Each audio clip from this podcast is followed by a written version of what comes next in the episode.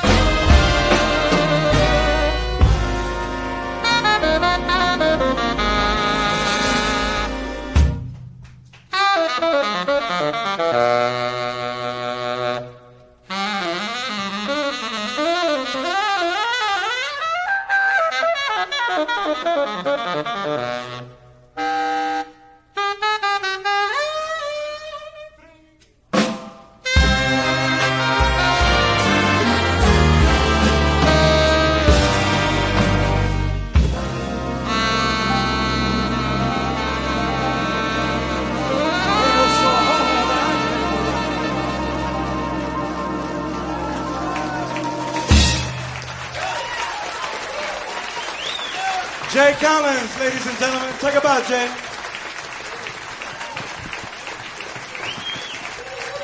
Jay Collins, tenor saxophone.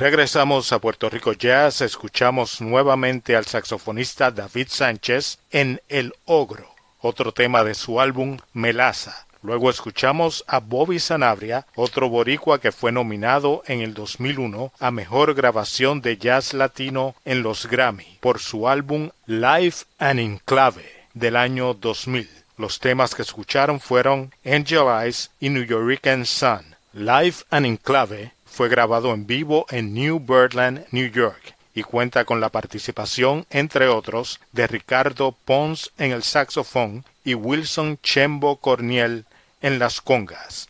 Más buena música en Puerto Rico Jazz. COVID-19, better known as coronavirus, has spread throughout the world. There are a few ways to help lower the spread of this respiratory disease. Wash your hands, avoid touching your face, including mouth, nose, and eyes, cover your coughs and sneezes, monitor your symptoms, and consult with your doctor. Stay at home and away from other sick people except for medical care. Clean and disinfect high touch surfaces. For more information, please visit cdc.gov forward slash COVID 19. Thank you.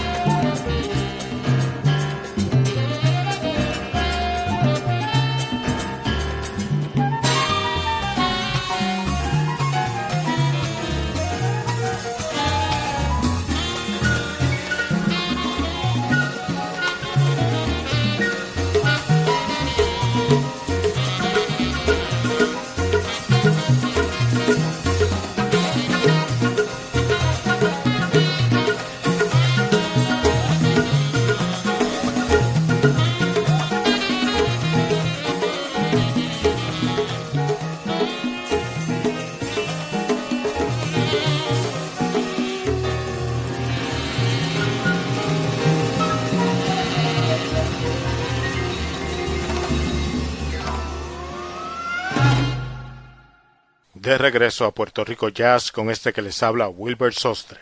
Escuchamos a dos supergrupos y un superdúo en tres temas de la banda sonora del documental Calle 54 de Fernando Trueba. Primero a los hermanos Jerry y Andy González con la Ford Apache Van, que incluyen a Steve Berríos en la batería y Larry Willis en el piano, en el tema Earth Dance, y luego a Jerry González junto al pianista español Chano Domínguez en el tema Cómo fue.